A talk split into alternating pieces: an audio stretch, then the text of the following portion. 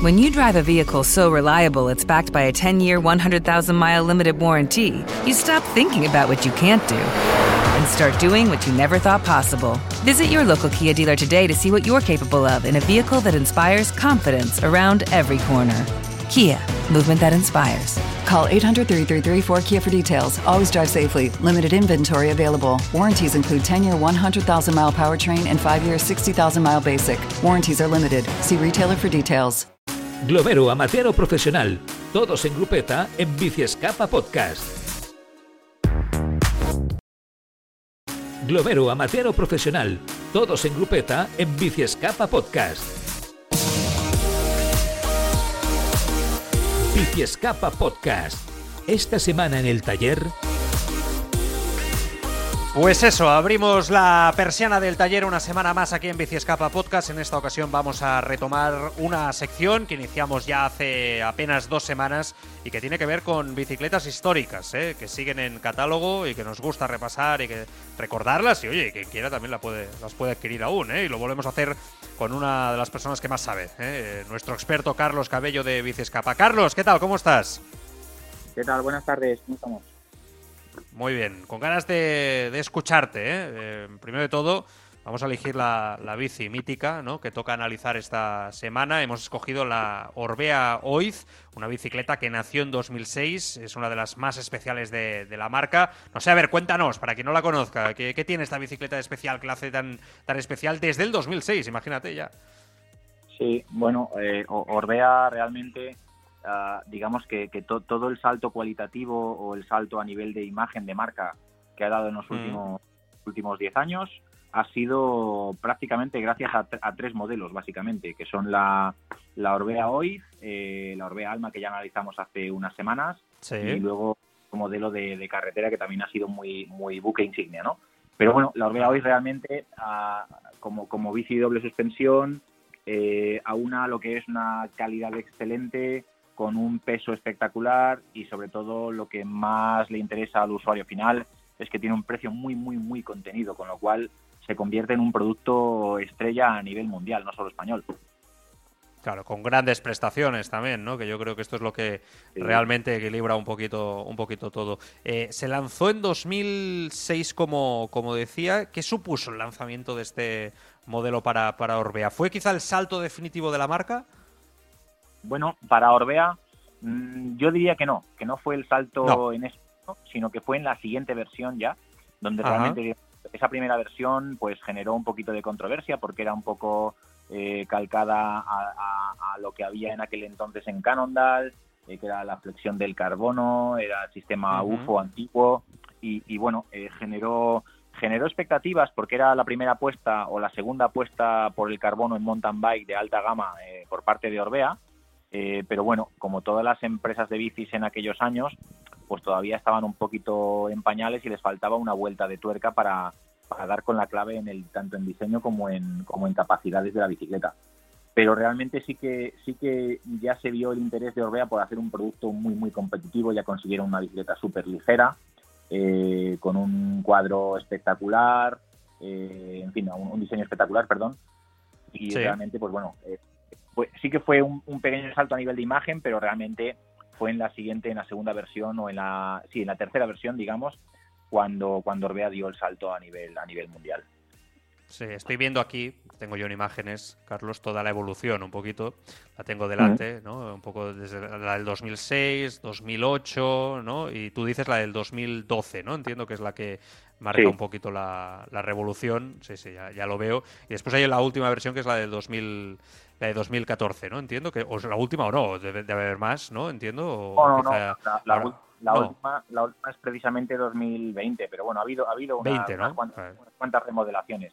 A partir de ese modelo que dices tú del, del 2012, eh, Orbea ya, ya sabe que tiene un producto muy, muy, muy competitivo, muy atractivo de cara al usuario, muy en línea con lo que el mercado va pidiendo. Entonces, eh, a partir de ese momento, como digamos, como los buenos productos que permanecen en el tiempo de cualquier otro ámbito, lo único que va haciendo Orbea es hacer pequeñas mejoras, pequeñas remodelaciones en, las versiones posteriores. Es decir, a partir de esa primera versión, pues ya se ve que, la bici ya es ligera, que tiene una geometría perfecta, que tiene una estética muy potente, eh, que tiene una, cinemática a nivel de amortiguadores muy, muy buena. La siguiente versión, pues le, ya aumentan, digamos, acordaros que es el salto de, la rueda de 29, ya hacen la versión de 29, incluso de 27 y medio. Ah, bueno, a partir de ahí empiezan a hacer pequeños cambios que van que van consiguiendo que bueno pues que la última versión de, del año pasado del, del 20 perdona sea un espectáculo de bicicleta Claro, sí, sí. Eh, bueno, prácticamente, no te diré, porque yo creo que, no sé si esto me lo podrías contestar, si en su categoría es la bicicleta más vendida del mundo, yo creo que es complicado contestar esto, ¿no? E incluso, Carlos, pero ahí, ahí debe estar, ¿no? En España seguro es una de las más vendidas, sin duda, ¿no? En España, con diferencia lo es, en el mundo es muy difícil porque no olvidemos que Orbea, como es una gran marca, pero, pero es una cooperativa. Al final es una marca que tiene que tiene un límite un límite de países en los que estar, tiene un límite presupuestario como, como, como expansión. Entonces, bueno, es, es una es una marca que, que realmente pues eh, consigue consigue llegar a cierto nivel, pero, pero aumentar hasta ser líder en ventas es, es difícil, es difícil. Claro, Claro, eh, tengo entendido que, fue campeona del mundo, ¿no? Eh, si no me equivoco, eh, esta bicicleta, si no me equivoco, con Catherine Pendrell, ¿no? Creo, no sé si incluso en alguna ocasión más, ahí ya lo desconozco, pero, pero esta bicicleta es una, es una bicicleta campeona del mundo. Sí, sí, campeona del mundo y medallista olímpica, sí, sí, es una bici con palmarés también, sí, sí. Catherine fue, la, fue, la, fue la corredora que más alto la llevó en los mundiales. Luego Julen Absalon, al igual que con la Orbea Alma, pues iba combinando también la Orbea OIF y entonces ha ganado pruebas también con esta bicicleta. Eh, pero bueno, Julen Absalon era más era más eh, asiduo a la bicicleta rígida, más que a la doble. Entonces, bueno, esta bici pues la utilizó en menos en menos ocasiones, pero sí que es cierto que la que la Orbea OIF pues fue una bici está siendo una bicicleta que, ha sido campeona del mundo, eh, también ha sido eh, campeona de la Copa del Mundo, eh, con lo cual, bueno, éxitos a nivel competitivo los tienen todo el espectro de, la, UCI, digamos, de la Unión Ciclista Internacional. Muy bien.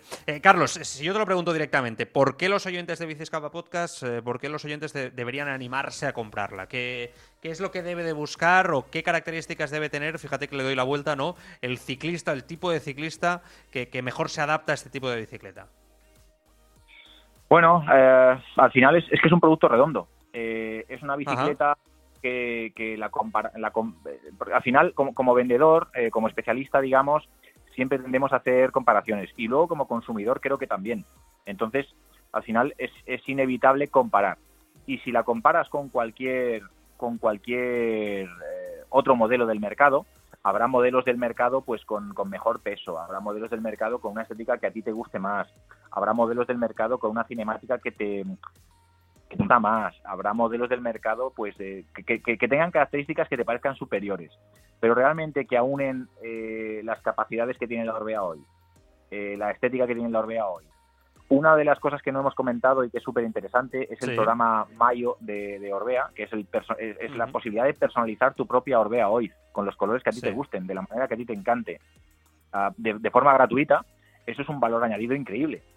Y luego está el precio, y luego está el precio, que, realmente es, es una bici que, que, a nivel de precio, pues siempre la vas a encontrar eh, en un precio de un rango inferior al de la mayoría de bicis de la competencia. Claro, que eso ayuda, ¿eh? ayuda. ¿En qué, precios estamos hablando, Carlos, más o menos, para, hacerme una idea? Bueno, en, en, en, Orbea hoy, ahora mismo, en la gama actual 2022, hay bicis de aluminio y de, carbono. Las bicis de aluminio están alrededor de los 2.500 euros hacia arriba y en carbono empiezas en, en, en 3.500 euros hacia arriba, más o menos.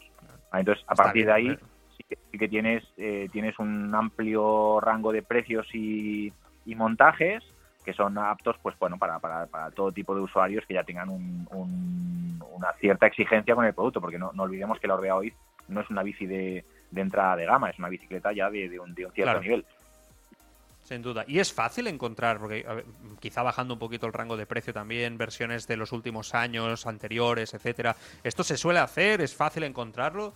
¿O, no? ¿O ya van pasando? Ya cuando van saliendo ya las nuevas versiones, las otras van desapareciendo un poquito en ese aspecto. Sí, el mundo, el mundo de la bici funciona un poco de esta manera. Cuando algo cuando alguna bici saca al mercado, alguna marca saca al mercado alguna revisión de su modelo insignia, eh, los modelos anteriores pues suelen quedar un poco eh, más, olvidados. No obstante, en Orbea ese problema no han tenido nunca, porque al final se acaban vendiendo siempre porque el cliente final eh, tiene la Orbea hoy como una bici de, referencia. Y con lo que preguntabas con respecto a si se pueden conseguir, Actualmente el mercado es prácticamente imposible conseguir modelos anteriores, a menos de que, mm. evidentemente, es en segunda mano, claro.